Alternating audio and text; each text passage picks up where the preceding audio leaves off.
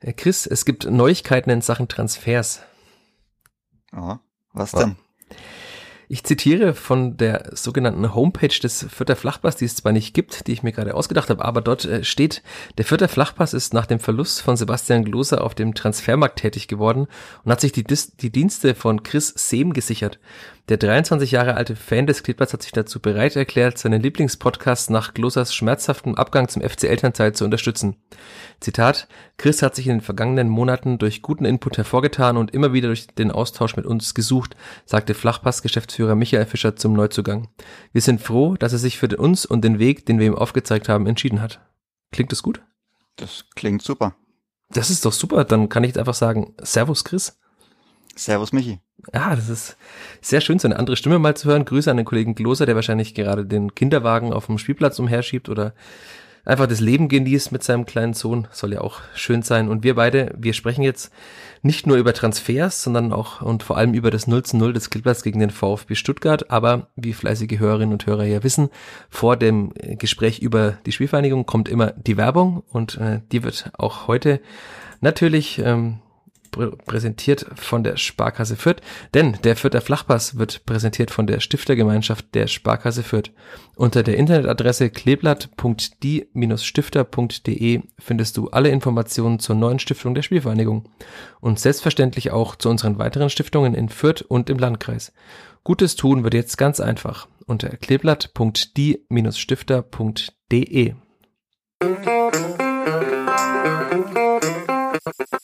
Vierter Flachpass, der Kleeblatt-Podcast von nordbayern.de.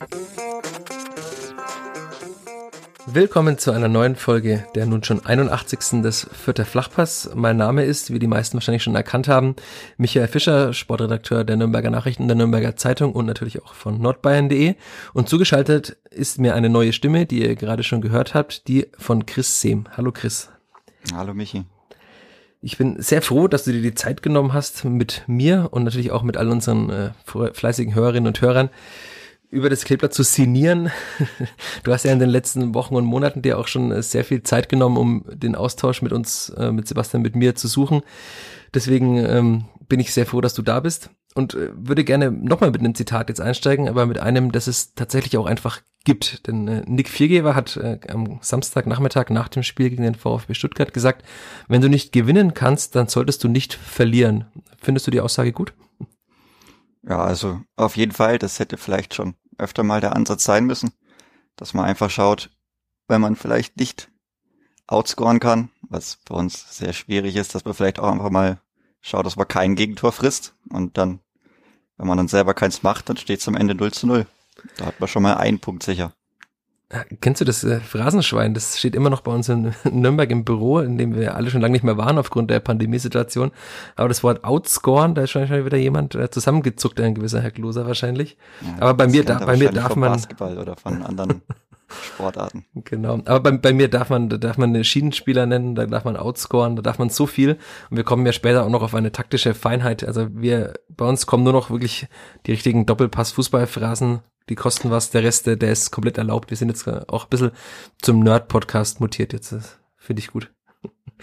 Du hast jetzt gerade schon gesagt, das hätte man sich äh, früher gewünscht, dass sowas passiert. Ähm, das heißt, du gehörst auch zu den Menschen in Fürth, die sagen, äh, man hätte schon vielleicht nach dem siebten oder achten Spieltag äh, auf eine sehr defensive Formation umstellen sollen? Hm, nicht mal unbedingt. Also ich fand unseren Ansatz eigentlich lange Zeit sogar relativ gut. Man merkt jetzt aber, finde ich, dass eben die Leute langsam eingespielt waren. Wir haben das Mittelfeld lang nicht mehr getauscht. Wir hatten jetzt Krise, der sich hinten immer besser einge eingebaut hat.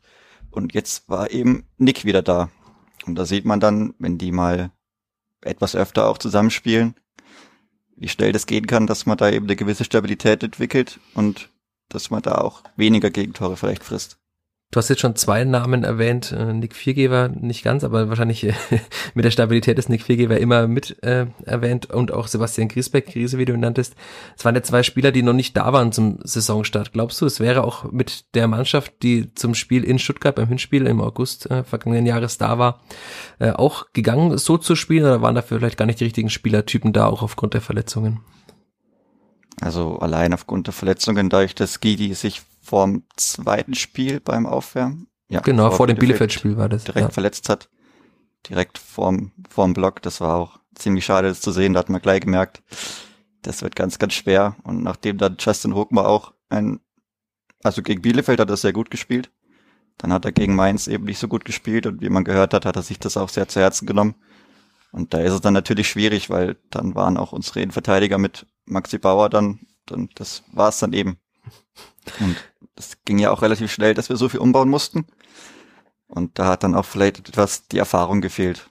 Wenn man dann gemerkt hat, dass auch Marco Meyerhofer auf der Recht, Rechtsverteidigerposition Probleme hat, sich anzupassen mit dem jungen Maxi Bauer, der dann ganz schnell auch die, ja, die Führung in der Verteidigung übernehmen musste, da hat man schon gemerkt, also das wäre mit dem vorhandenen Spielermaterial, also wahrscheinlich hätte sich das noch schlechter ausgehen, also wäre das noch schlechter ausgegangen. Aber jetzt hat Stefan Neidl ja schon äh, zur Winterpause erwähnt, also nach dem Augsburg-Spiel hat man jetzt, wie du auch schon sagtest, jetzt dreimal in Folge mit derselben Startelf fast schon gespielt, bis auf die vordere Sturmreihe, also Abwehr und Mittelfeld waren gleich. Jetzt hat man ja vor dem Stuttgart-Spiel, um auf die Aktualität äh, zu sprechen zu kommen, dann doch nochmal einiges getauscht. Äh, hat dich da manches überrascht, wie Stefan Neidl da aufgestellt hat? Ja, also mich hat auf jeden Fall natürlich links hinten überrascht, aber gut, das war schwierig einzuschätzen, nachdem man gewusst hat, dass Jetro etwas später zur Mannschaft kam. Dann, das war wahrscheinlich einfach dem geschuldet, dass er, wie der Trainer auch schon gesagt hat, nicht so viel trainiert hat. Und dann, ich meine, Luca hat's gut gemacht. Vorne muss ich aber sagen, dass ich wirklich nicht verstanden habe, warum man Jamie zentral spielen lässt. Ich fand, das hat man auch in dem Spiel gemerkt, dass ihm das nicht so wirklich liegt und wenn man da auch mal etwas tiefer schaut, dass bei ihm die Dribbling-Werte sehr gut sind und das setzt sich dann wahrscheinlich eher auf der Außenbahn schon etwas besser durch. Auch wenn er da natürlich immer begrenzt wird, das ist immer schwierig. Also wenn, wenn ich mir vorstellen würde, ich müsste auf der Außenbahn spielen und muss immer gucken, dass der Ball neben mir ins Ausrollt. Aber es gibt ja Spieler, die, die mögen das sehr, auf dieser, fast schon auf der Bahn zu kleben und da außen zu dribbeln. Ne? Jamie ist da einer, das hat man wirklich gesehen, dass ihm das wahrscheinlich mehr liegt auf diesem engen Raum als mit dieser Weite da im, im Mittel, äh, in der Mitte des Spielfelds.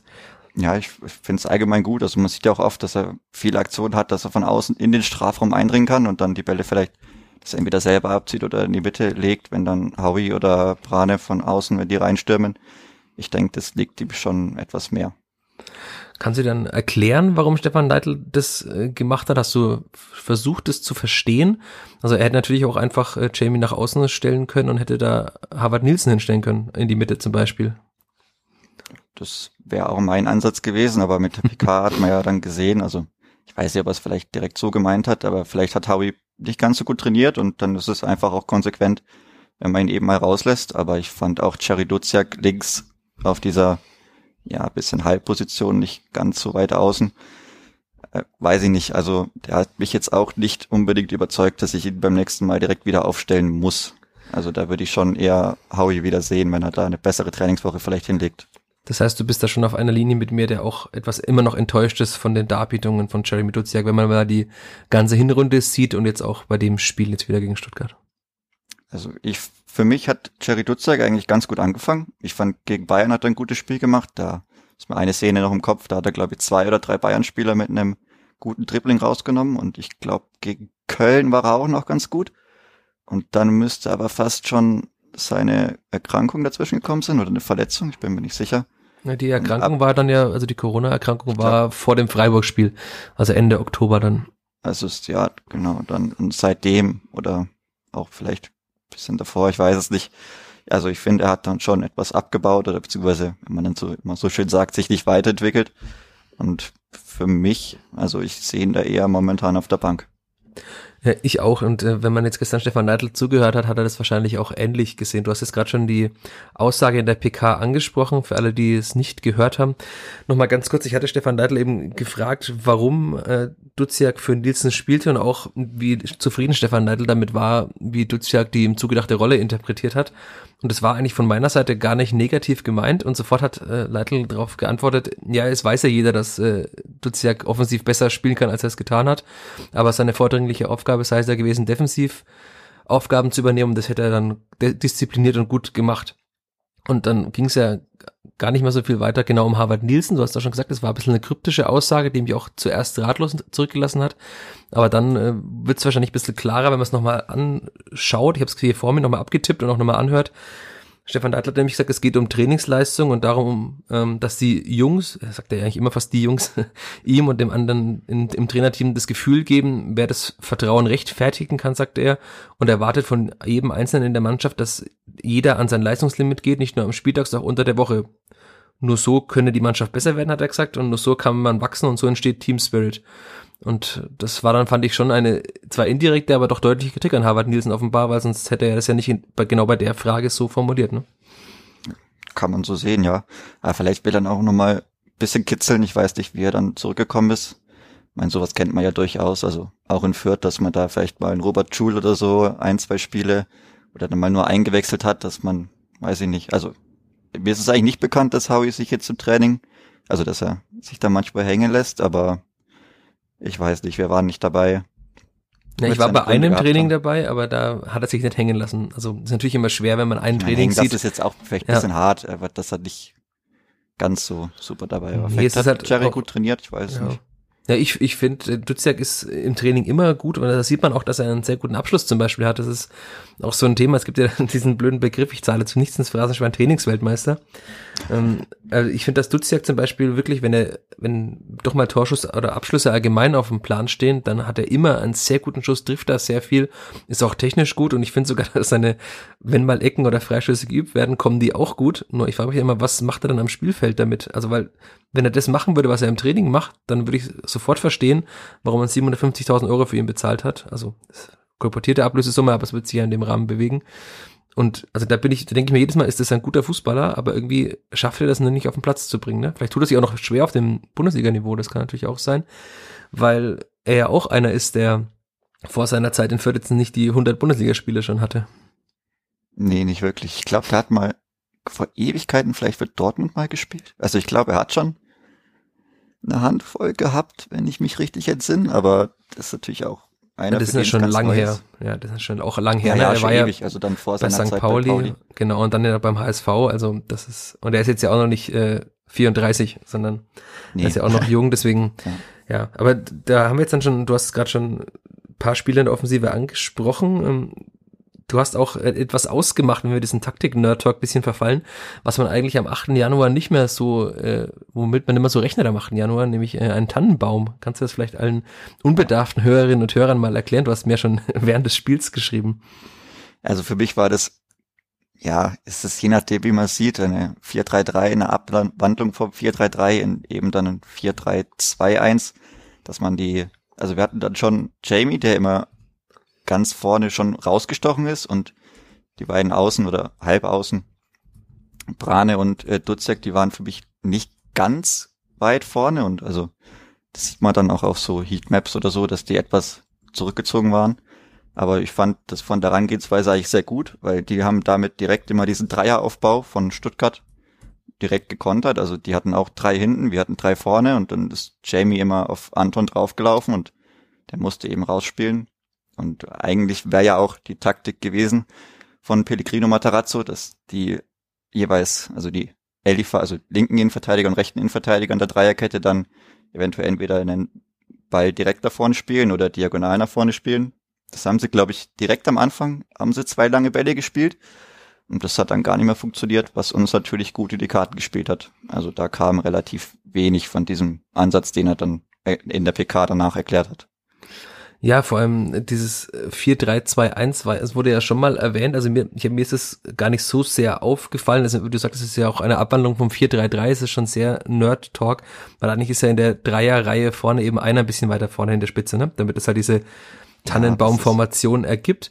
Aber ähm, im Podcast, im Rasenfunk, den ja auch wahrscheinlich einige kennen, hat der Martin Raffel, der ja auch ein großer Taktikexperte ist, das zum ersten Mal eigentlich nach dem Union-Spiel beim Klippert entdeckt. Hast du das vorher schon mal gesehen, dass die Fürther so gespielt haben mit dieser Formation? Also so, ja, also gegen Union, aber also ich meine, wir sind ja, oder die Spielvereinigung spielt ja allgemein sehr, also hat schon sehr viel unter Leite probiert. Wir hatten ja auch mit dem 4-3-3 angefangen, glaube ich, als er 2019 kam. Das war so, glaube ich, seine erste Herangehensweise. Ja. Und das ist ja immer, ich meine, gut, was dann da steht, ist immer so relativ und das ergibt sich dann auch immer, je nachdem, wie der Gegner aufbaut, wie der Gegner spielt, aber also die Herangehensweise finde ich eigentlich gar nicht so schlecht. Ist dann mit, mit Harvard Nielsen vielleicht nicht ganz so umzusetzen. Da muss man dann wieder schauen, wenn der wieder nicht so ganz stoßstimmemäßig da vorne drin ist, der dann wieder was anderes verkörpert, vielleicht sich mal etwas weiter nach hinten fallen lässt, dass es das 4-3-1-2 wieder wird. Also, aber so ist das, ja, ist immer eigentlich sehr variabel vorne. Wird ja auch oft werden die Positionen getauscht, die Flügel getauscht, wer vorne, ganz vorne drin steht. Also da haben wir eigentlich eine gute Variabilität. Ja, auf der Heatmap, die du mir geschickt hattest gestern während des Spiels, war es ja auch eher ein 4-3-1-2. Also da waren dann äh, eigentlich Leveling und Regota fast schon weiter vorn, Dutzjak weiter hinten ein Stück, ne? Also das ist natürlich immer wahrscheinlich abhängig von der Spielsituation, wie du schon sagtest, ja, aber. Das ist dann erste Halbzeit, zweite Halbzeit, das ist. Wen, ja. wen siehst du denn dann da ganz vorne beim Kleeblatt? Ist es dann Cedric Itten tatsächlich? Also Cedric Itten sehe ich momentan eher auf der Bank. nee, also es ist, je nachdem wie man spielt, ich meine, das 4-3-1-2 kann man dann natürlich auch mit Brane und äh, mit Jamie vorne drin. Und das ist dann ja auch wieder mit Howie und Brane, die tauschen sowieso gern Positionen, die spielen nicht wirklich, da ist keiner ein richtig definierter Flügelspieler. Brane kann auch viel auf der 10 spielen. Und bis auf Jamie, der dann, den ich schon eher dann außen am Flügel sehe, wo er dann in den Strafraum von rechts reinlaufen kann. Aber ansonsten, ja, sehe ich das mit den drei da vorne eigentlich meistens ganz gut gelöst. Ist es eine kühne These, wenn ich sage, dieses Clipper würde nicht so spielen, wenn es mehr klare Flügelspieler hätte?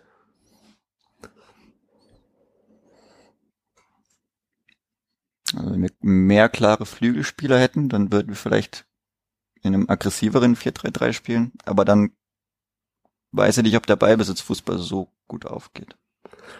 Ich habe mir die Frage nämlich äh, gestellt, weil es war ja auch so, dass die Spielvereinigung oft in der Aufstiegssaison mit diesem 4-4-2 auch gespielt hat, weil da hat man ja auch nicht diese klaren Flügelspieler eigentlich gehabt, weil ja, wir, nee, ja. genau, weil Leveling war da ja eigentlich äh, eher, wie du sagtest, auf der Bank oftmals zu Hause. Er hat zwar seine Einsätze bekommen, aber er war ja kein Stammspieler eigentlich, Stefan Deiter würde sagen, bei ihm ist jeder Stammspieler, der mindestens zehn Spiele wahrscheinlich gemacht hat mit Wechseln, aber alle Hörerinnen und Hörer wissen, was wir meinen. Ja. Und äh, Robin Kehr kann ja auch diese Außenbahn spielen, hat das auch in der Vorbereitung teilweise mal gemacht, unter anderem beim Testspiel in Ingolstadt, aber der hat sich ja schwer verletzt. Und eigentlich hat man jetzt dann eigentlich gar keinen mehr, weil Branimir Gotha spielt ja immer die, hat auch im 4-2-3-1 die ja die linke Außenbahn gespielt, aber er ist ja kein, äh, kein Leveling, der da auf, an der Seite klebt, sondern der zieht ja eigentlich gefühlt überall auf den Platz hin und immer wieder in die Mitte. Deswegen bin ich auch gespannt, ähm, was passiert, wenn jetzt dann äh, Amifiku Pululu, den wir noch gar nicht erwähnt haben in diesem Podcast, der Neuzugang, wenn der mal fit ist und auch mitspielt, weil das soll ja auch äh, eher, also er könnte wohl auch links spielen. Das heißt, wäre wahrscheinlich taktisch nochmal variabler, oder? Mm, wahrscheinlich schon, ja. Also er ist ja, ich glaube bei transfermarkt.de steht, dass er richtig linker Mittelfeldspieler ist, also direkter LM. Der würde dann in das System auch wieder nicht so gut reinpassen. Also da müsste man dann schauen, wie man eine Verwendung für ihn findet. Bin ich eh gespannt, wie man ihn einbaut mit seiner, seiner Statur. 1,75 Meter, aber 83 Kilo. ja, bin ich gespannt, wo man ihn hinsteckt. Ne, Stefan Neidl hat ja erwähnt, er könnte auch im Sturmzentrum spielen. Vielleicht ist er ja dieser Spieler, der vorne spielt. Also quasi alleine im 4-3-2-1. Oder kannst du dir das gar nicht vorstellen? Man müsste schauen, wie schnell er ist. Also, ich weiß nicht, ob er sehr schnell ist. Ansonsten ist es natürlich wieder, wenn wir vorne, dann hätten wir noch weniger Kopfballstärke, was ja eh schon ein sehr bekanntes Problem ist bei uns, dass wir eigentlich bis auf Howie und vielleicht Nick keine guten oder wirklich guten Offensivkopfballspieler haben. Das wäre ja dann, weiß ich aber mit 1,75 da so eine große Gefahr ausstrahlt. Nee, ich bin, du hast jetzt gerade schon auch gesagt, wo man ihn, ihn einbaut. Ich schwank da immer ein bisschen, weil, also in der letzten Saison, da hatte ich mit dem Kollegen Kloser ja auch schon in einer Podcast-Folge mal drüber gesprochen. Ähm, da haben wir uns als große Fans des 442 mit Raute ähm, geoutet und haben auch gesagt, wir würden uns wünschen, dass das Kleeblatt weiterhin so spielt. Gibt natürlich, hat mit Spielertypen und so weiter zu tun, mit Kaderumbauten, dass es nicht mehr der Fall ist, auch mit Gegnern zu tun. Aber wofür steht denn die Spielvereinigung jetzt gerade? Jetzt hat sie in der Winterpause oder kurz vor der Winterpause und kurz danach jetzt oftmals in 4-3-3 in Abwandlungen gespielt. Man hat ja zu Beginn der Saison im 4-4-2 gespielt. Was ist denn mit dieser Mannschaft drin? Was ist das Beste? Was, was denkst du? Uff, schwierig zu sagen. Also ich denke, so wie es jetzt ist mit diesem 4-3-3 mit den Abwandlungen, finde ich schon sehr gut eigentlich, weil wir mit den auch ZMs, die wir haben, also die Leute, die vor der Abwehr spielen, mit Christiansen, Tillman und Segu, die sind eigentlich alle relativ, also sehr gut drauf und die sind auch alle Spieler, also vor allem Tillman und Segu, die dann auch durchaus den Drang nach vorne haben. Von daher sind wir da recht stabil, weil wir halt einfach auch sieben Mann haben, die da zwei gute Ketten bilden und die das auch gegen Stuttgart sehr, sehr gut gemacht haben. Und dann muss man halt schauen. Also ich denke, das passt auch ganz gut zu dem, ich meine, im Prinzip will man ja eigentlich einen Ballbesitzfußball spielen und die meisten Situationen, die wir haben, die kommen auch aus dem Spiel raus. Also ich glaube, gegen Stuttgart hatten wir keine gefährliche Situation und auch keinen Abschluss, der nicht aus dem Spiel herauskam. Und ich denke, dafür ist es dann ganz gut geeignet. Also mir gefällt es sehr gut mit den drei ZMs und ich denke, das ist so momentan die Philosophie, die man auch beibehalten wird. Ja, das hat Stefan Neidl dann ja auch nochmal erwähnt nach dem Spiel, weil ich ihn auch darauf angesprochen hatte, was denn noch passi was jetzt passieren muss, wie dieser nächste Schritt vonstatten gehen kann, ähm, dass man nicht nur defensiv stabil steht, das hat man jetzt ja nachweislich geschafft, also in den letzten vier Spielen ja, hat man nur in Dortmund ja eigentlich viele Tore kassiert, ansonsten war das ja immer defensiv sehr gut, in Dortmund ja auch bis kurz vor Schluss sehr gut. Und da hat er auch dann drauf gesagt, er hätte sich auch gewünscht, dass äh, die Mannschaft sowohl schneller in Ballbesitz kommt, und das ist natürlich schwierig, das hängt auch vom Gegner ab, wie gut der den Ball hält, und dass man auch ruhiger im Ballbesitz ist. Und aber das ist halt auch wieder ein altes Thema. Man hat sich zu Beginn der Saison oftmals gewünscht, er schlagt den Ball doch vielleicht mal lieber raus und spielt nicht hinten rum, weil dann verliert man am Ende. Jetzt macht die Mannschaft das, dass sie mal den Ball rausschlägt. Jetzt passt es auch einigen wieder nicht. Ne? Das ist, glaube ich, ganz schwierig. Aber Leitl hat dann auch gesagt, das fand ich einen ganz guten Satz, äh, je mehr Ballbesitz wir haben, desto besser ist es für unser Offensivspiel, weil die Spielverhandlung keine typische Umschaltmannschaft äh, sei. Ja, das da ist ja die Geschwindigkeit. Einfach. Genau, da fehlt halt komplett die Geschwindigkeit. Also es ist ja selbst, äh, Jamie ist ja der, mit der schnellste eigentlich da vorne, aber wie langsam die Mannschaft eigentlich in, in Spitzen ist, hat man ja gestern auch wieder gesehen. Ich sage ja gestern, das darf man auch im Podcast nicht sagen. Wir nehmen am Sonntagnachmittag am auf. wir nehmen am Sonntagnachmittag auf, als Transparenz-Podcast hier an der Stelle äh, erwähnt. Nee, als äh, Paul Segun einmal ins Laufduell mit Borna Sosa gegangen ist. Ich fand das ja, im Stadion ja. ganz krass zu sehen, weil Segun war nämlich äh, viel weiter als Sosa oder viel näher am Ball. Ähm, war schon viel weiter auf dem Weg Richtung Ball und Sosa hat ihn ganz problemlos fast schon abgelaufen. Das fand ich äh, ein sehr klares Zeichen, wie langsam die Mannschaft eigentlich ist.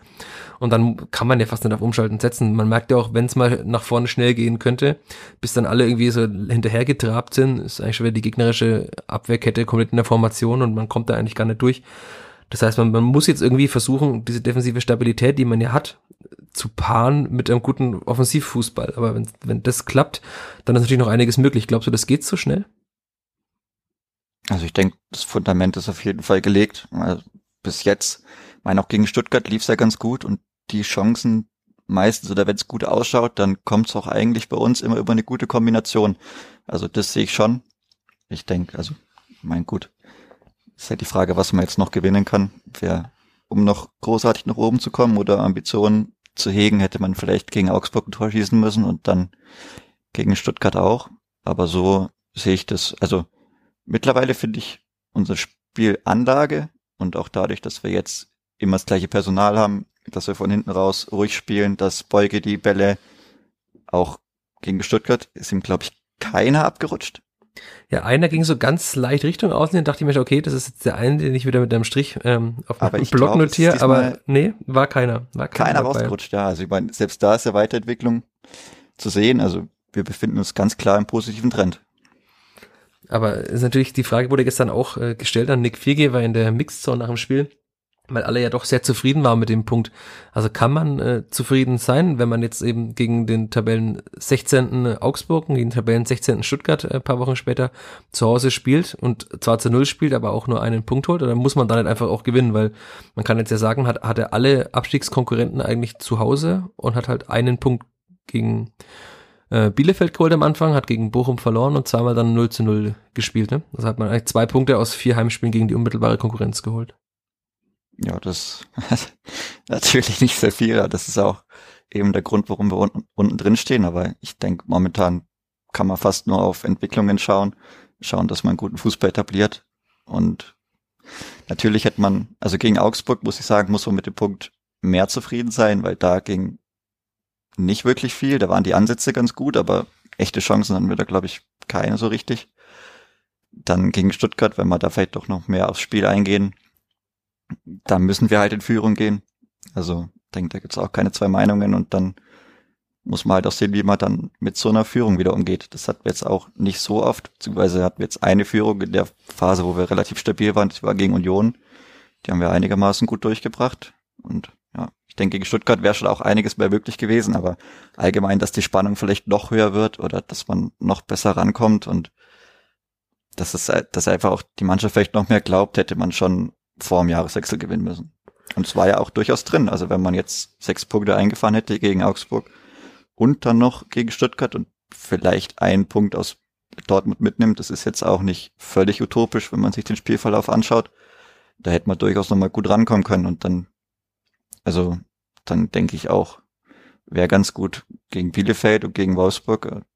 Hätte ich dann schon auch gute Chancen gesehen. Sehe ich so immer noch, aber ist halt momentan natürlich schwierig, wenn du auch nicht so richtig das Feuer hast, weil du immer noch sehr weit weg bist, dass du da, dass du dich nur jeweils über das einzelne Spiel und nicht wirklich für die Tabelle auch definieren kannst, dass du sagst, okay, du kommst es nochmal ran. Da fehlt natürlich dann der finale Push manchmal ein bisschen auch, dass man dann auch eher mit dem Punkt trotzdem noch zufrieden ist. Wir sind jetzt ja äh, relativ schnell über dieses Spiel hinweggegangen und sind doch wieder zurückgekehrt zum Spiel. Du hast es ja nochmal ganz angeschaut. Ich habe mir das nicht nochmal gegeben. Ich habe mir die Zusammenfassung nochmal angeschaut, neben den 90 Minuten oder 92 Minuten im Stadion. Ähm, man könnte jetzt auch einfach sagen, wenn Brani Margota eines seiner beiden Tore macht, würden wir wahrscheinlich ganz anders äh, reden, denn alle reden über dieses 1 zu 0 gegen Union. Das war ja fußballerisch um einiges schlechter vom Kleeblatt. War zwar auch kompakt verteidigt, aber fußballerisch schlechter. Man hat 1 zu 0 gewonnen weil irgendwie ein Ball reingegangen ist. Und hm. wenn jetzt Zagota eine seiner beiden Chancen reingemacht hätte, hätte man 1-0 gewonnen gegen den VfB. Alle würden sagen, ja, Leitl ist super. er hat schon den nächsten Heimsieg geholt und äh, es geht aufwärts. Ne? Also wie viel dann auch abhängt von so kleinen Situationen, von einem Kopfball, der vielleicht einen Meter zu weit nach rechts kommt oder zwei Meter zu weit nach rechts. Das ist dann schon krass im Fußball. Ja, ja ich meine, da kann man die ganze, die ganze Saison anschauen, wenn du, wenn der Kopfball von Maxi Bauer am zweiten Spieltag vielleicht wirklich aufs Tor kommt, dann sitzt man auch anders da. Also, aber ich denke, gegen Stuttgart der Kopfball auch wieder. Dann, da haben wir es übrigens wieder offensiv Kopfballschwäche. Den muss er erstens, der Ball muss dahin, wo er herkommt. Mein, haha, das sagt man auch immer so schön, aber gibt schon einen Grund, warum man das so macht und den muss er vielleicht auch eher nach unten drücken. Weil so sah das ein bisschen aus, als wäre das so ein absoluter Safe-Kopfball gewesen, den man vielleicht macht, weil man weiß, dass man Torwart schon überwunden hat. Also wenn der Torwart irgendwo ganz am anderen Pfosten steht und man den nur noch reindrücken muss. Da hat man auch schon gerade letzte Saison vielleicht Szenen, wo wir das auch nicht geschafft haben. Aber da war ich schon auch verwundert. Also den Kopfball, den darf er gut und gerne besser reindrücken. Ich habe im ersten Moment gedacht, dass der Ball vielleicht bisschen zu weit entfernt von ihm war, dass er nur gerade so noch rankommt. Aber wenn man sich es nochmal anschaut, dann ist eigentlich schon relativ sicher, den muss er von ihm aus gesehen nach links unten köpfen, Richtung linken Pfosten und dann kann der Flo Müller eigentlich nur noch zappeln und dann zappelt es auch im Tor. Ja, ich habe ihn eigentlich auch schon drin gesehen. Ich dachte mir, da kam dieser Ball. Ich habe das noch genau vor Augen. Wenn man von der Pressetribüne runterschaut, dann stand der Paul Siegung quasi vor uns und spielt diese perfekte Verlagerung. Hm. Nick Viergeber tauchte auf einmal im Strafraum auf. Es wusste er nach dem Spiel selber nicht mehr so genau, warum er eigentlich da stand. Wir haben dann herausgefunden, dass es ein Freistoß war, weswegen er noch in der Offensive war. Und dann war auch diese, diese Hereingabe war ja auch perfekt. Also dafür, dass es ein Innenverteidiger war, war die Hereingabe wirklich sehr, sehr gut von Viergeber. Und dann dachte ich mir, okay, drücke ihn nach unten gegen die Laufrichtung, wie du schon sagtest, und da steht es 1 zu 0. Und äh, auch alte Fußballweise, dann läuft das Spiel wahrscheinlich anders. Einerseits war Stuttgart wahrscheinlich dann viel mehr machen muss und sich mehr Räume ergeben. Ob das Kleber die hätte nutzen können, ist die andere Frage, weil äh, man hat ja nicht die Spieler, um äh, in die Tiefe zu starten, die, nicht die schnellen Spieler. Und was ich da gerne noch, sagen würde dazu, diese Verlagerung von Paul Seguin wirklich, also die war das die beste Passe so Spiel. schön, so schön und äh, ich, ich lese ja auch mal ein bisschen, was so in Foren und Kommentarspalten geschrieben wird und da wurde mir auch äh, hinzugehalten, äh, hinzugehalten, sage ich schon, wurde mir vorgehalten, dass ich ja auch Paul Seguin viel zu positiv immer bewerten würde und ich wäre wohl auf einer Linie mit, mit äh, Stefan Leitl, der auch äh, immer wieder Paul Seguins Rolle so hervorhebt. Aber ich finde, da hat man dann wieder gesehen, was er dieser Mannschaft geben kann und wie gut er auch fußballerisch eigentlich ist. Also er ist natürlich jetzt äh, kein Spieler für eine Top-5-Mannschaft in der Bundesliga, aber ich finde schon, dass er sich gemacht hat und dass er auch in dem Spiel gute Momente hatte, unter anderem im Pass, aber halt leider auch wieder einige Momente, wo man sich fragt, was machst du eigentlich, ne? Ja. Ich meine, das ist allgemein bei Sego. Also ich finde, gestern war, äh, am Samstag, war natürlich eins seiner, seiner besten Spiele. Also der hat da auch enorm viele Zweikämpfe gewonnen. Er hat wieder eine gute Passquote gehabt. Dann der wunderschöne Ball natürlich auf Nick. Und ich bin aber auch jemand, der sagen muss, im Verlauf der Saison hat er vielleicht dann auch ein, zwei Spiele mal gespielt, die dann vielleicht zu viel waren. Also bei ihm weiß man ja, dass er immer sehr, sehr viel will und dann ist es bei ihm manchmal vielleicht eine Kopfsache, dass er dann es vielleicht zu sehr will, dann die, bei Paul weiß man auch, dass er gerne mal etwas frustriert ist, gerade wenn man dann das Spiel in der zweiten Liga gegen Stuttgart noch vielleicht vor Augen hat, wo er dann bisschen, bisschen rüde reingetreten hat, wo er Glück hat, dass er keine rote Karte bekommt. Das ist dann manchmal auch sein Problem vielleicht auf eine Art und Weise, aber also er hat es gegen Stuttgart super gemacht und wenn er so spielt, dann kann er auch sehr, sehr viel geben. Ja, ich frage mich auch immer, wer sonst auf dieser Position spielen soll, auf der er jetzt gerade in diesem 4-3-3 oder wie auch immer in Abwandlungen spielt. Also ich sehe da keinen, der vor ihm ist. Und auch zum Beispiel Julian Green sehe ich da ja, auf keinen Fall auf der Green, Position. Aber der ist auch seitdem er seine, seinen Vertrag verlängert hat, hat er, glaube ich, gefühlt zehn Minuten gespielt, oder kann das sein? Ja, das ist eine ganz witzige Geschichte eigentlich, weil in Mönchengladbach wurde er in der Halbzeit ausgewechselt, zusammen mit Branimir Gotha. Und da hat Stefan Leitler nachher gesagt, es sei so ein Zeichen gewesen, vielleicht ein bisschen auch um die Jungs zu kitzeln, war ein schlechtes Spiel, er hätte auch andere auswechseln können, sagte er damals, aber er hat bewusst die beiden ausgewechselt und dann hat er ja kurz darauf hat äh, Julian Green seinen Vertrag verlängert und ich dachte mir, hu, er wollte doch in die Bundesliga eigentlich unbedingt mhm. und äh, mit dem Kleeblatt wahrscheinlich wird es, also ich darf es ja mittlerweile wahrscheinlich jetzt auch sagen, früher wurde ich noch geschimpft, aber in der zweiten Liga wird er nächstes Jahr wahrscheinlich wieder gut sein, aber er hat auch eingesehen, dass er kein Bundesligaspieler wahrscheinlich ist, zumindest nicht auf dem gehobenen Niveau, von dem er kommt vom FC Bayern aber seitdem, er wurde mal eingewechselt, aber auch bei seinen Einwechslungen fand ich natürlich auch ganz schwierig, dann da irgendwie einen großen Einfluss zu haben, fand ich ihn aber auch nicht gut und er hat jetzt ja auch dann nicht gezeigt, dass er unbedingt in die erste Elf wieder gehört. Nee, eigentlich nicht wirklich. Da hat, also gerade wenn man dann auf die Position auch schaut, da hat sich Timmy Tillman wirklich ordentlich gesteigert.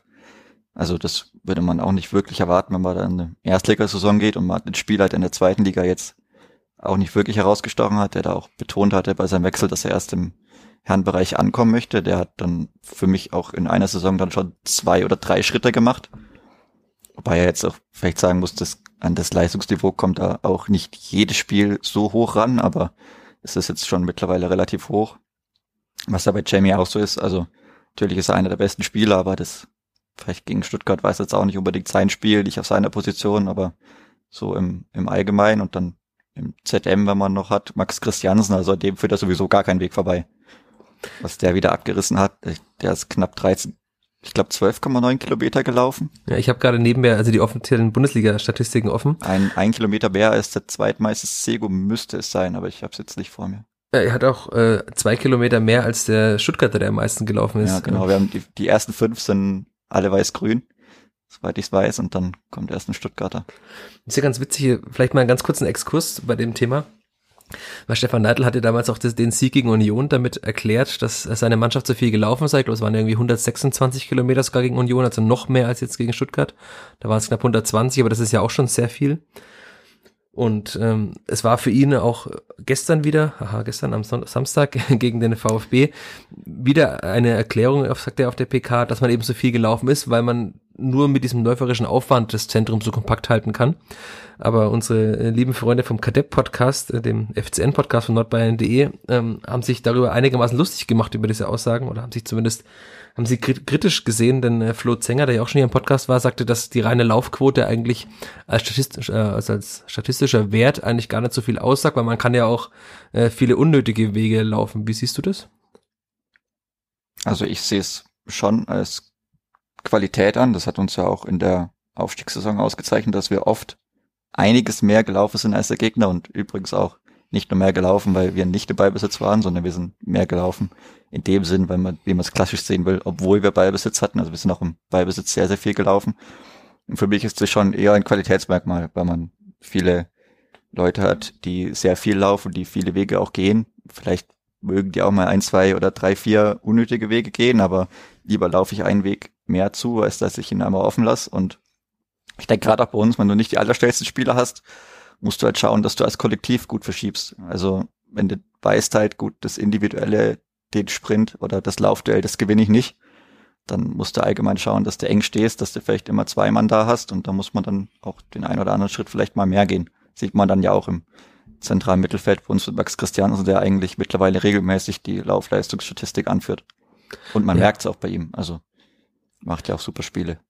Aber äh, würdest du auch mitgehen, dass man deswegen auch merkt, dass die Mannschaft am Ende oftmals bisschen, also dass sie ein bisschen die Luft ausgeht, weil es war jetzt gegen Augsburg, da war es ein bisschen Schlussoffensive von Augsburg, Zwar jetzt gegen Stuttgart, hat Stuttgart am Ende irgendwie mehr vom Spiel gehabt, oder liegt es einfach an der individuellen Qualität der Gegner, dass sie es halt einfach auch schaffen, das Kleber dann hinten reinzudrücken? Ich denke, das ist wirklich eine gute Frage, weil wir über die ganze Saison im Schlussdrittel oder im Schlussviertel wirklich schlecht sind. Also das ist, das müssen wir wirklich mal näher analysieren, warum das dann so ist. Aber ich denke auch, gut, gestern äh, am Samstag gegen Stuttgart, schwierig zu sagen. Also ob sie jetzt direkt platt waren oder ob Stuttgart einfach dann nochmal bisschen mehr angezogen hat. Also, ich meine, Jamie wurde relativ früh ausgewechselt, was mich auch schon verwundert hat. Ich meine, der ist da schon viele Wege gelaufen und einige Sprints angezogen, aber dass es dann nur für 60 Minuten gereicht hat, hätte ich vielleicht auch anders gewechselt. Aber ja, ich meine, es kann natürlich sein, ich weiß nicht, wie viel Kilometer es jetzt direkt mehr waren als Stuttgart, ich glaube fünf oder so. Also das merkt man dann natürlich schon. Aber nach der Pause 5,4 waren es äh, laut Bundesliga.de, wobei das sicher. Also das ist schon, das ist fast ein halber oder es ist ein halber Abwehrspieler. Hm. Oder ja, den wir mehr auf dem Feld hatten. Ja, Stuttgart hatte ja auch einen Abwehrspieler mehr auf dem Feld. Ja, schlechter Witz. ähm, du hast jetzt gerade Leveling schon erwähnt. Ähm, auch das äh, fand ich gestern, ich habe auch mit einigen Leuten diskutiert, ich fand den gar nicht so schlecht. Ich fand den auch äh, auf der Position da als Zitat Wandspieler, ist ja auch ein blödes Wort oftmals, auch gar nicht so schlecht. Ich fand ihn da teilweise besser als Cedric Itten sogar, der das ja auch schon mal gespielt hat. Ähm, du hast ihn jetzt dann teilweise auch ein bisschen negativer gesehen. Also sehe ich ihn einfach dazu positiv, weil ich fand, das war jetzt kein berauschendes Spiel von ihm, aber er hat auch auf einer anderen Position gespielt. Und ich fand schon, dass er im Pressing einerseits wichtig war und aber auch, dass er halt einige Bälle gehalten hat. Er hat sich zwar einige Male auch blöd fallen lassen, okay, aber er hat einige Bälle gehalten, er hat die Stuttgarter immer wieder durchweg beschäftigt. Also ich, ich habe ihn nicht so negativ gesehen wie manch anderer. Also ich denke, es war nicht eins seiner besten Spiele, war vielleicht auch nicht sein schlechtestes Spiel, aber also für mich ist er halt ein Rechtsaußen und da kommt er über andere Qualitäten, aber für das oder für die Aufgabe, die ihm zugeteilt war, vorne in der Mitte immer wieder Anton anlaufen, vielleicht auch schnell anlaufen, er hat einige Sprints gehabt. Und ich fand es auch gar nicht schlecht, dass einige weite Bälle auch gestern ganz gut ankamen. Und die kamen auch bei ihm ganz gut an, die er dann runternehmen konnte. Und er hat es dann schon auch besser gemacht als zum Beispiel ein Sadie Itten das meistens gemacht hat, bei dem ich immer noch nicht wirklich weiß, wo genau seine Qualitäten liegen, außer vielleicht dann im Offensivkopfballspiel, wenn er den noch aus drei Metern einnicken muss, aber weil ich finde ihn auch zum Beispiel als Wandspieler nicht gut. Und das hat dann Jamie schon ganz gut gemacht, aber für mich, auch für die Leistungen, die er schon gebracht hat, war es eine, gut, war eine normale, durchschnittliche Leistung, aber jetzt nicht unbedingt sehr berauschend. Jetzt, äh, war aber auch kein berauschendes Spiel, also da, genau. das ist je nachdem, von welchem Standpunkt man da jetzt, wie man da rangeht. Und äh, Hot Take, Cedric Eden hätte den Kopfball von der Gutta reingemacht. Ja oder nein? Beim Kopf ja, ja. okay. Am Boden hätte er wieder äh, drüber oder drunter über den Wald durchgeschlagen. Okay, du als Klippert-Fan darfst ja diesen Sarkasmus erlauben. Ich krieg sonst wieder Ärger, wenn ich da jetzt ins allzu sehr Negative ähm, übergehe. Aber ich habe ja auch äh, in dem Halbjahreszeugnis äh, geschrieben, dass ich auch finde, dass Cedric Itten nicht geeignet ist für die Spielweise der Spielvereinigung. Also es ist halt geeignet, wenn, wenn man einen Kostic oder einen äh, VfB-Ansatz hat, ähm, also Frankfurt mit Kostic oder VfB mit Sosa Ansatz, dass man sehr viel in die mhm. Mitte flankt und diesen klaren Zielspieler in der Mitte hat, der die Bälle reinbuchtet, dass er das kann, hat er ja schon gezeigt, auch bei der Schweizer ja. Nationalmannschaft. Aber wenn man halt sehr viel flach spielt, ja, finde ich ihn auffällig ungeeignet für die Spielvereinigung. Deswegen ja. ist schade, aber also ich fand ihn auch sehr sympathisch in der Mixzone nach dem Bayern-Spiel, wie er so fast schon kindliche Freude hatte, dass er gegen die Bayern sein erstes Bundesligator geschossen hat und so. Also ich würde es ihm gönnen, aber ich glaube, dass er einfach danach der Saison wieder nach Glasgow zurückgeht und also das, da wurde ja auch schon drüber diskutiert, ob ein Schweizer Nationalspieler nach Fürth in die zweite Bundesliga dann festwechselt. Das kann ich mir nicht vorstellen. Ja, ich denke nicht, weil man da auch Ablöse zahlen müsste. Und das kann ich mir einfach nicht vorstellen. Also ich meine, ich weiß, warum man geholt hat. Das war ja auch gerade da die Phase, wo man gesagt hat, man stellt sein Spiel um, wo wir wirklich nur noch weite, hohe Bälle rausgespielt haben. Aber ich meine, selbst das weiß ich jetzt nicht, also für mich hat er die nicht gut festgemacht und auch ist er dann technisch zu limitiert, dass er den Ball wirklich gut auf Außen weiterlegen kann. Und ich weiß nicht, also da sehe ich dann schon ja Howie Nielsen vorne, der das für mich um einiges besser macht. Und dann muss ich halt sagen, dafür, dass wir auch gegen Stuttgart, ich glaube, neun Flanken hatten im ganzen Spiel, ja, Da ist dann halt auch, da weiß man dann auch, warum Sadie Itten vielleicht 90 Minuten auf der Bank sitzt. Hm. Wobei Harvard Nielsen ja auch nach der Saison geht. Zumindest läuft sein Vertrag aus. Ja, sein Vertrag läuft aus, aber er muss auch erstmal einen finden, wo er höher spielen kann. Das glaube ich auch. Also das ist auch noch nicht jedes das letzte Wort gesprochen, nehme ich mal an. Aber da hält sich Rashida Susi sehr bedeckt, das ist ja klar. Wahrscheinlich auch Harvard Nielsen noch ein paar Wochen abwarten, genauso wie Maxi Bauer und äh, Paul Seguin, die ja auch noch äh, auslaufende Verträge haben und noch nicht verlängert haben. Die werden wahrscheinlich auch mal gucken, ob es vielleicht auch noch reicht für das hohe Bundesliga-Niveau, ob sich jemand findet. Ne? Das ist ja, also ist ja auch legitim, das zu tun. Ja, kann ja auch ganz schnell gehen, was bei, bei Paul Jecke, also wie man es bei ihm gesehen hat.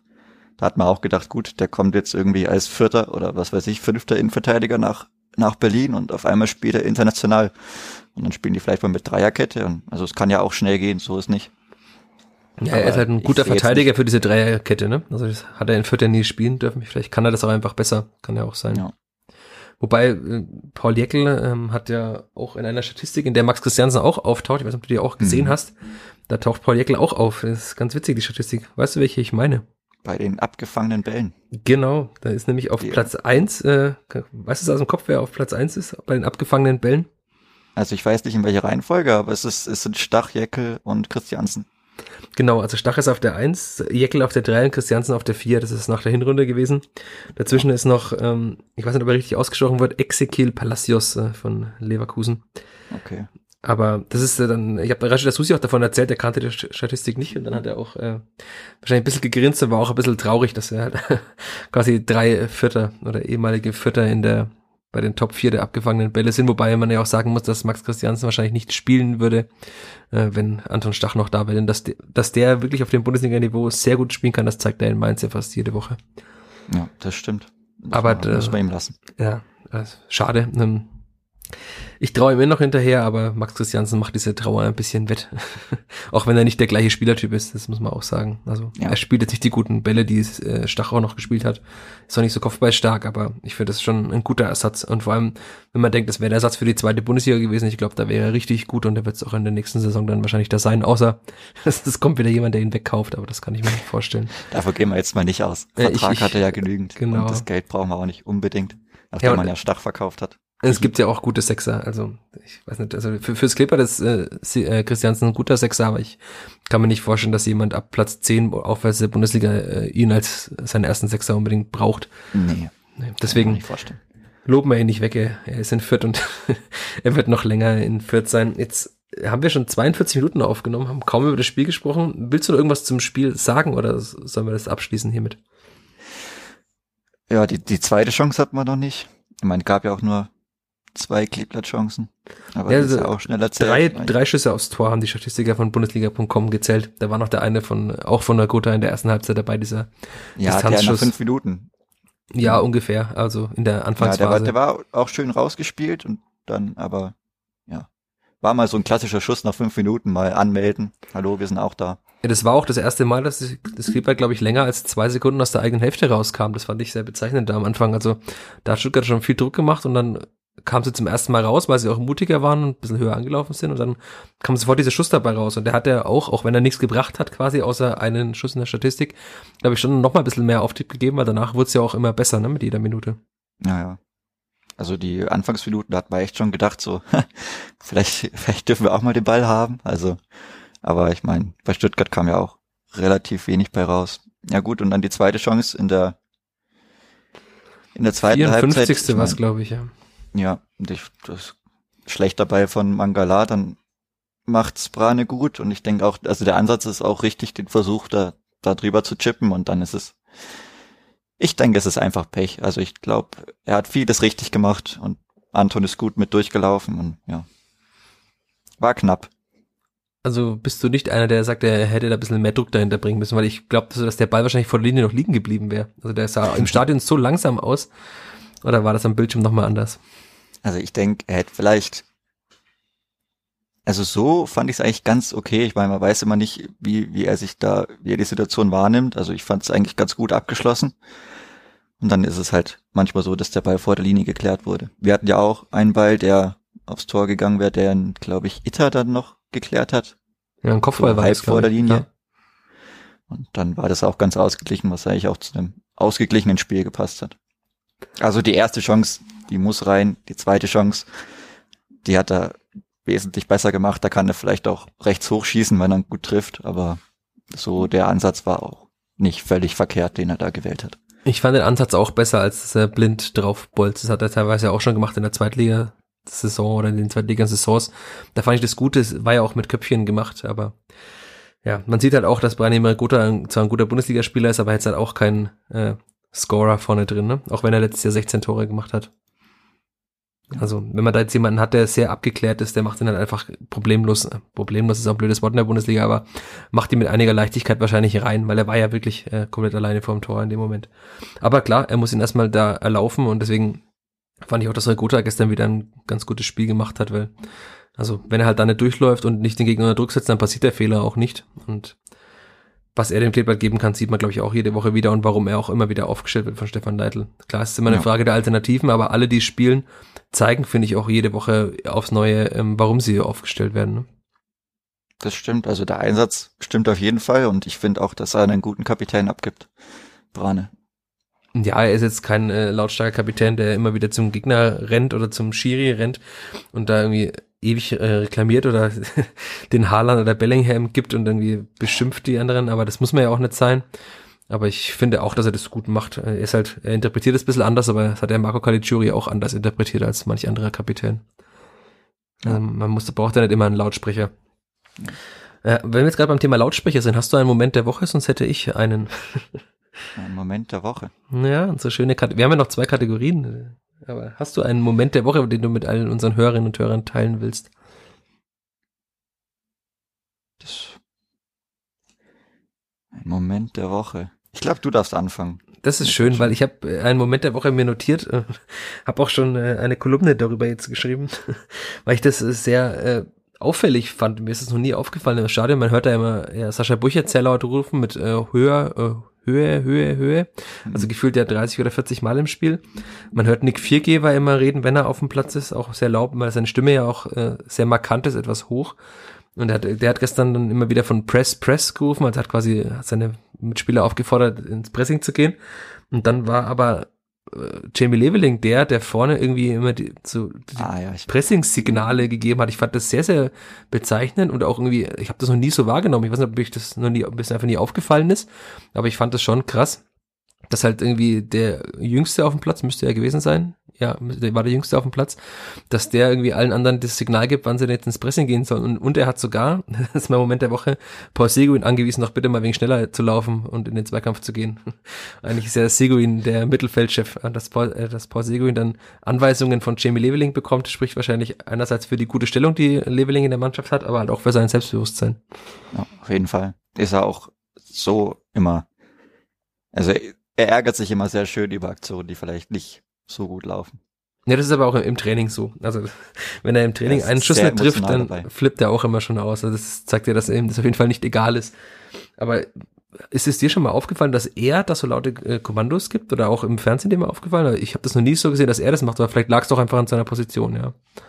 Also bei Jamie ist es mir eigentlich noch nicht so aufgefallen. Ich bin mir nicht sicher, mir ist einmal im Spiel aufgefallen, dass Nick, glaube ich, Jamie irgendwie mal zurückgepfiffen hat oder so.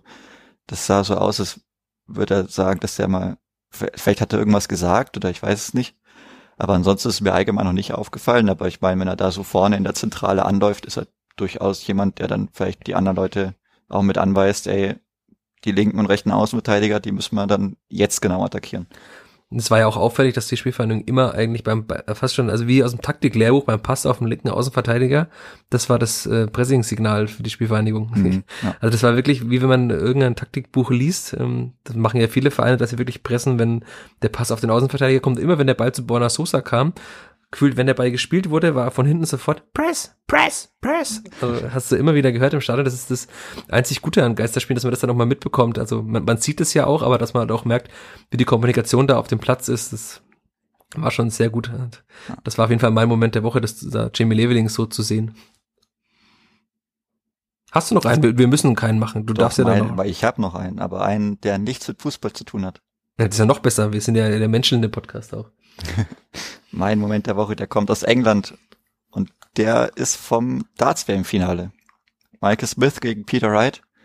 Da hat Peter Wright seinen zweiten Titel gewonnen und eigentlich ist der Moment dann natürlich die Freude von Peter Wright, aber auch wie dann einfach Michael Smith hinten steht und dann irgendwann anfängt wirklich, das ist so ein richtiger, also er heißt Bully Boy mit Spitznamen und ist auch wirklich ein Bulle und der fängt dann einfach an zu weinen. Und das habe ich gesehen, habe ich auch gesehen, ja. Ja, und das war einfach ein sehr emotionaler Moment, gerade wenn man weiß, wer dann gewonnen hat. Peter Wright, der ja auch dann jahrelang oder immer wieder gerade gegen Michael van Gerben große Finals verloren hat und man dann halt sieht, dass der den auch dann so aufmuntert und ihm sagt, ey, deine Zeit kommt noch, ich weiß, wie das ist. Das war, das war schon denkwürdig und dann auch ein schönes Finale. Ja, da ist natürlich die Frage, ob Darts Sport ist, da könnten wir jetzt lang drüber diskutieren, wahrscheinlich einen ja, eigenen okay, Podcast machen. Ja. Ja, ist es? Okay. Na, dann ja. kommt jetzt eine wütende Leserzuschrift von mir. Äh, das ist doch, Schach ist doch auch kein Sport. Ja, gut, ich glaube, damit können wir das abschließen. Ist E-Sport Sport? Ja, für mich nicht, aber für die Spielvereinigung schon. Die haben ja eine eigene Abteilung. Für mich auch. Quasi. Also, also keine Abteilung. Können wir noch einen anderen Podcast drüber machen.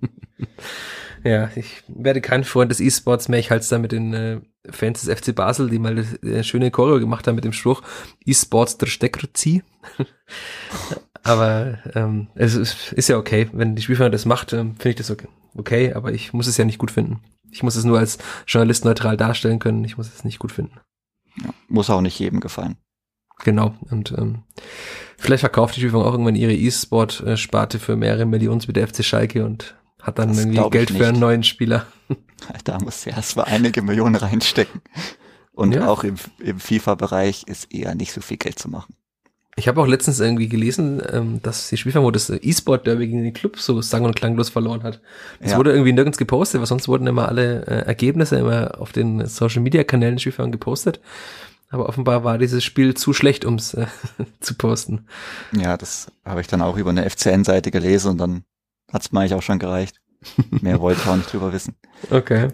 Ja, jetzt haben wir noch eine Kategorie, du kennst sie als äh, fleißiger Hörer dieses Podcasts, äh, die, die Top 3. Jetzt äh, weißt du mal, wie das ist, wenn ich immer hier äh, vom Kollegen Gloser quasi am, am späten Sonntagnachmittag oder Montagvormittag dann da irgendwie äh, mit irgendwelchen Top 3 über das beste Eis in der Automatenkantine oder was auch immer oder die beste Sportart oder die Sportart, die man unbedingt abschaffen sollte. Nein, ähm, so böse wird's jetzt heute nicht. Ähm, nachdem wir vorhin schon über einige Spieler und einige Namen äh, gesprochen haben und du ja auch schon äh, lange zum Klippert gehst und auch äh, viele Spieler kennst, aus dem Kopf ganz spontan die drei besten Spieler, die du im Klippert-Trikot gesehen hast.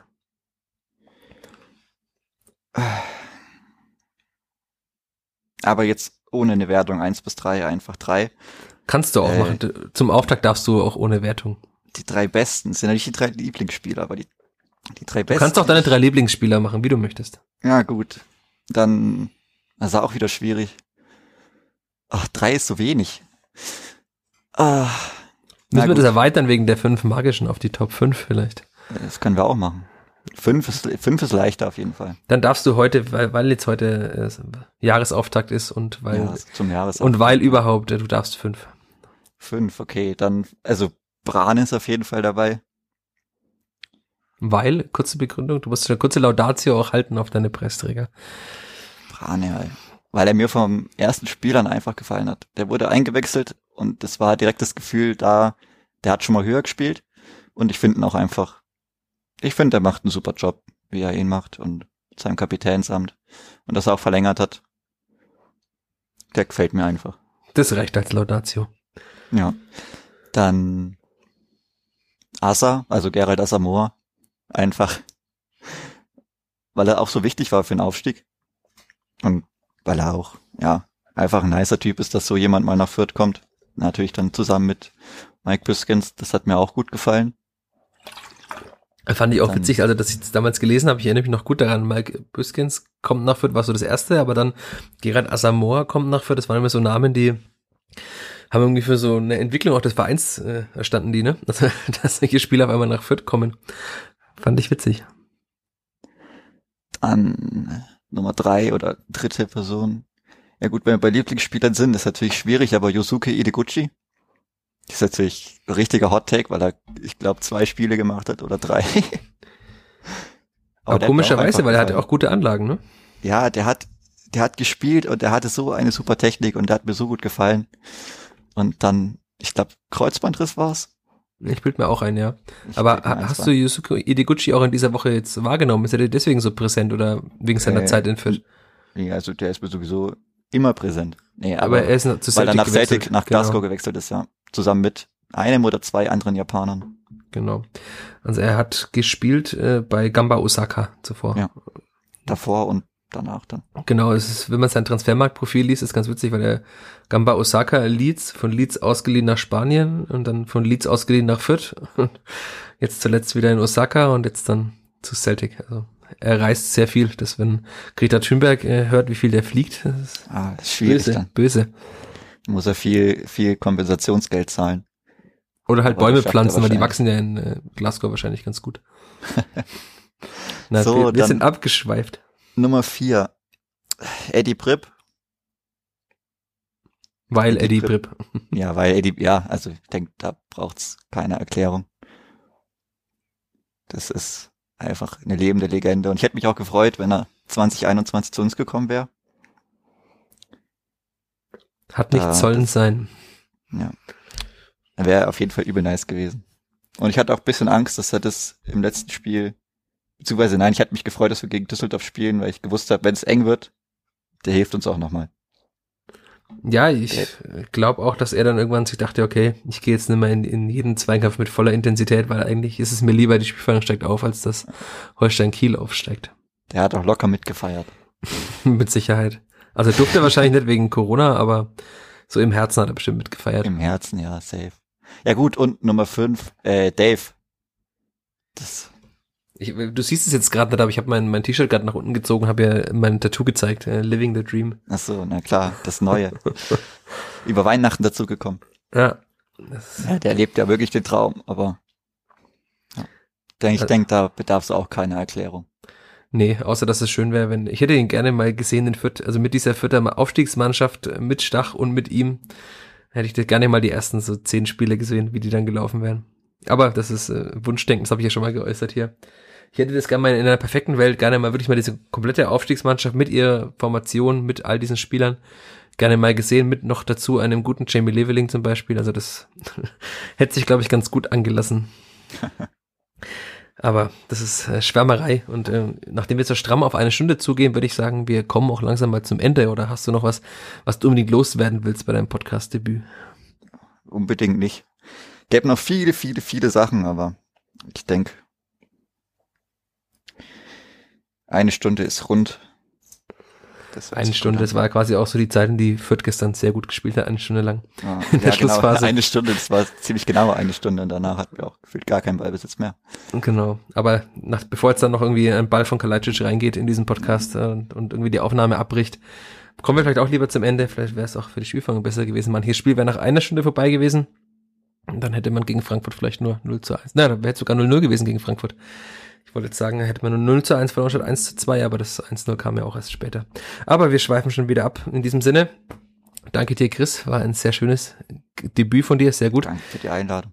Sehr schön. Ähm, Ich würde mich freuen, wenn du gerne mal wiederkommst. Ähm, Wahrscheinlich auch die Hörerinnen und Hörer, die dich jetzt hier, hier gehört haben, die auch äh, unser, unseren Podcast seit vielen Wochen und Monaten, fast schon seit Jahren, ja sehr aufmerksam verfolgen. Alle, die es nicht tun, sagt weiter, dass es diesen Podcast gibt. Äh, Kommt in die äh, Facebook-Gruppe zum Vierter Flachpass, dann verpasst ihr weder die neuesten Folgen noch alle News vom Kleeblatt. Ansonsten könnt ihr uns gerne auch auf iTunes und so weiter bewerten. Sagt's weiter und vor allem bleibt gesund bis zur kommenden Woche. Ciao. Ciao. Mehr bei uns im Netz auf nordbayern.de.